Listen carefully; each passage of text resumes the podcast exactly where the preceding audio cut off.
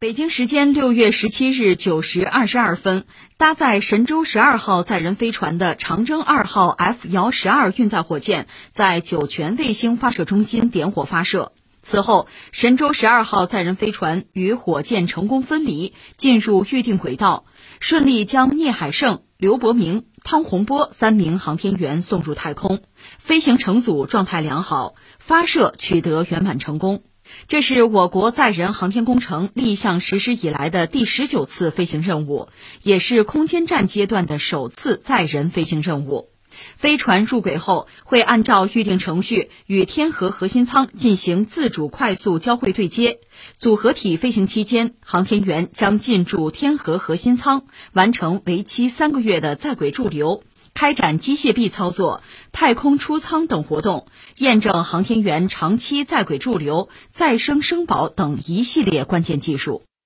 神舟十二号发射成功了，这是今天最重要的新闻了吧？和大家一样一直在盯着这个事儿啊，但是心里边总的来说是有底儿，觉得我们应该没有问题。那下面我们就祝愿这个事情继续顺利的进行下去哈，我们三名宇航员能够很顺利的完成自己的使命和职责了。说起这个事儿吧，其实我内心也是比较比较复杂。一方面，这是个大事儿，理智告诉我这是一个真正的大事儿；另一方面呢，好像自己的心情也不是说特别紧张，或特别兴奋。为什么？你会觉得他是我们就航天人吧，他确实一步一个脚印儿啊，有自己的节奏，有自己的规划，就是往前走嘛。而且这个事儿截止到目前，就是说三名宇航员上天这种事儿，我们干过的，我们没有问题啊。所以你会觉得它就是我们一步一步往前走之中的那么一步，不及跬步无以至千里啊，一步啊！但是实际上这步迈出去，你会发现它是一个特别大的事情在哪儿呢？就是整个世界载人航天的格局发生了一个大变化，就是全球的空间站的格局发生非常大的变化。当然，真正的玩家本来就很少，就有资格玩这个的就很少，所以这个变化就很清晰。应该说，在这次神舟十二号发射之前吧，全球范围内的这个载人航天吧，总的来说是一个比较稳定的格局。如果说这个格局发生什么变化，十年前中国干了一件事情，就把人送到太空，就算是对原有格局的一个撼动啊。而到了这次，应该说是一个彻底的改变了。在这之间啊，这些年你看，呃，主要是美国人和俄罗斯人了，需要上天啊，就是这个国际空间站。如果有什么值得一提的，就是之前美国人要坐俄罗斯的飞船上天，他自己没有这个能力。到后来，马斯克那 SpaceX 搞出载人龙飞船，改变了这个格局。美国人可以坐自己的飞船上天了，不再买俄罗斯人的船票了，这是一个大变化。但这个变化也不过是在原有格局之上的。直到这次中国人上天，因为我们天上已经有一个天河，这是属于我们自己的太空站了，所以我们说格局变了。天变了，世道变了，我们敢说这句话。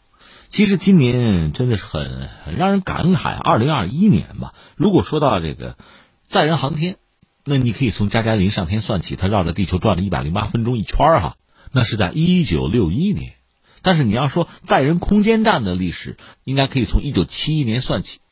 首先做这个事儿的是苏联人了。一九七一年的六月六号，当时三名苏联的宇航员。是坐联盟十一号飞船，他们上天之后呢，飞船和之前发射的世界上第一个太空站叫礼炮一号完成对接，而且他们在空间站生活二十四天，都是很成功的。只不过回来的路上发生了意外，就是他们那个飞船座舱漏气，他们是三个人在舱内没有办法穿这个宇航服，因为空间太小，所以这发生意外，三个人窒息而死。这事儿等于说是高开低走呗，这是第一次。但是总的来说呢，他们这个太空站搞的是成功的，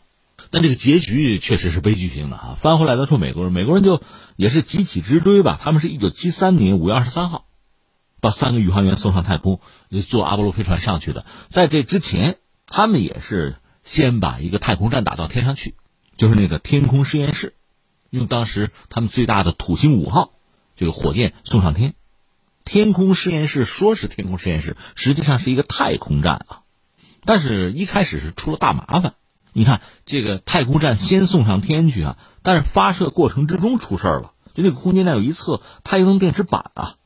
就给撕下来了；另一侧呢是被卡住了，哎，展不开。那如果没有太阳能电池板，这玩意儿上去也就没有用了，没有电嘛。那这三个宇航员是在九天之后，就是空间站发射九天之后，他们上天。上天之后呢，就不像刚才我们说的苏联人一样，一下进去待二十四天挺好，舒舒服服。他们不是上天先抢修，就是他们的飞船呢和这个天空之箭实现对接，对接之后就进行这个舱外活动，就开始修理。修理主要两件事儿，一个事儿是什么呢？搞一块遮阳帆，先挡住这个空间站的一面，因为你想在在太空啊。没有这地球大气层的保护啊，太阳是直射，一直射的话，很快温度会高到那人也受不了，机械受不了就完了。先把空间站这一边先挡住，这舱里边的温度才能够降下来。然后呢，有两块太阳能帆板，一块已经撞掉了，没办法，还有一块就是卡住的那块呢，把它展开，先恢复电力。他们这次就是出门吧，离开地球是二十八天，但所幸任务完成比较顺利，所以和苏联那个正好相反，苏联那个高开低走吧，这个低开高走。结局是一个喜剧，这是苏联和美国各自的第一次吧？中国的第一次，还说一下嘛？就二零一一年吧，六月十六号，中国的神舟九号载人飞船发射成功，之后是完成和天宫一号的对接，三名宇航员就是金海鹏、刘旺还有刘洋，在太空生活十三天，然后回地球。中国是第三个拥有空间站经验的国家了，所以从某种意义上讲呢，十年前这个太空啊，载人航天空间站这个格局就发生了变化吧。但当时我们那个天宫一号只能说是一个实验性的太空站，它不是永久性或者叫做实用性的太空站。那这次就不一样了，所以这个事情我们一定要拿来说一说，非常可喜可贺的一个事情啊。然后第二我要说什么呢？就说一点说点但是，说点遗憾是什么呢？就是你看啊，在我们刚才谈到的，比如说苏联或者美国哈，他们这个载人航天取得大的突破啊，搞了太空站，在那个时代哈，有人管它叫太空时代。就是说这个行为本身呢，是让整个社会的公众极端的兴奋，让整个人类极端的兴奋。这个影响力就像一个炸弹爆炸一样啊，它那个冲击波啊，就是一圈一圈的向外，就逐渐的扩散，在很多领域造成衍生的效果。你比如建筑，美国也好，甚至包括特别是苏联也好啊，你知道那个苏联的建筑风格，就是在十月革命之后，他很多艺术家，他会受到这个革命的激励啊。他在这个呃建筑，建筑属于艺术最高的形式嘛，在这里边他会做大量的尝试。我印象比较深的，像那个有个叫塔特林的，上个世纪二十年代吧，他设计的叫第三国际塔楼，就那种建筑风格、建筑形式哈，甚至可以叫惊世骇俗，就完全是新的，完全是颠覆性的。他那塔楼是三层哈，是那个在螺旋线那样的一个钢结构上。它是三层，最底下那层呢，就是一年转一圈；中间那层一个月转一圈；最上面那是一天转一圈。这三层哈，当然最终这个设计只是停留在图纸阶段了，啊，确实非常独特。这叫什么构成主义哈？塔特林就解释说，为什么螺旋线啊？就说这个世界螺旋上升啊，就这么发展的吗？马克思主义啊。所以你看，他对马克思主义的理解，最后是要把它落实到自己的建筑设计上，就形成一个新的建筑风格哈。当然，构成主义可能也就是十年的时间。但是我们要说，你看这个苏联，包括现在很多原来苏联的加盟共和国，都存在很多这个独特的这个建筑设计啊，纪念碑什么的哈，有自己独特的风格。当然，那个时代主要讲究工业化，他那个艺术风格主要是歌颂工业呀，歌颂机械呀。啊工人阶级啊，未来歌颂这些东西。后来就是美苏太空竞赛，你看美国那边呢，甚至连这个服装，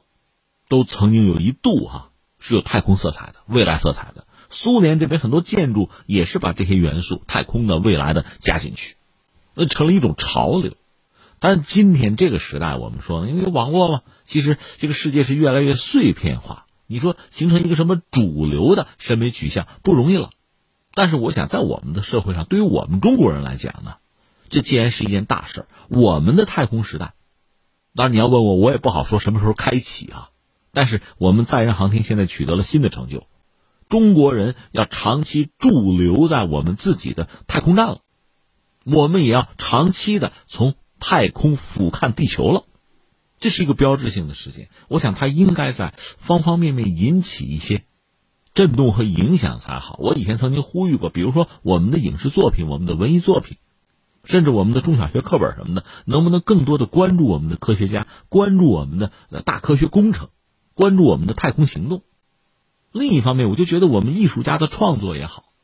我们年轻人的审美也好，是不是有必要啊？更多的关注这个领域，强调这个领域，去体验、去享受这个领域中国人创造的新成果、新成就，而不是简单的为这个成就骄傲一下就过去了，或者说感慨科学家们不容易就好了。我觉得不只是这样吧。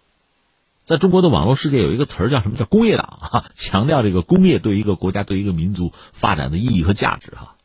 在今天，我倒觉得我们是不是更多的应该让我们的公众，特别是年轻人关注这个领域，体验这个领域带给人的那种激动人心的东西，更深刻的去认识和理解这个领域的努力啊、投入啊、进步啊，对我们这个国家、这个民族那种实实在在的价值和意义。最后第三，我想说呢，很多事情啊，几乎都是在同时发生的。就是在六月十六号，呃，全球空间探索大会，在这期间吧，中国国家航天局和俄罗斯国家航天集团公司是联合发布了一个国际月球科研站路线图，还有一个国际月球科研站合作伙伴指南。这应该是向整个世界向人类展现了自身月球科研的。基本规划，同时也算是邀请书吧，邀请更多的合作伙伴加入。至于中国这次这个神舟十二号发射行动，就是我们自己太空站啊，即将启用嘛。我也看到俄罗斯方面也有意派他们的航天员，就宇航员加入，也要进驻中国的太空站。这个显然是双方合作上一个台阶的特别直接的一个表现了。我们常说我们的目标是星辰大海，现在看来，我们离我们的目标是不是更近了一步啊？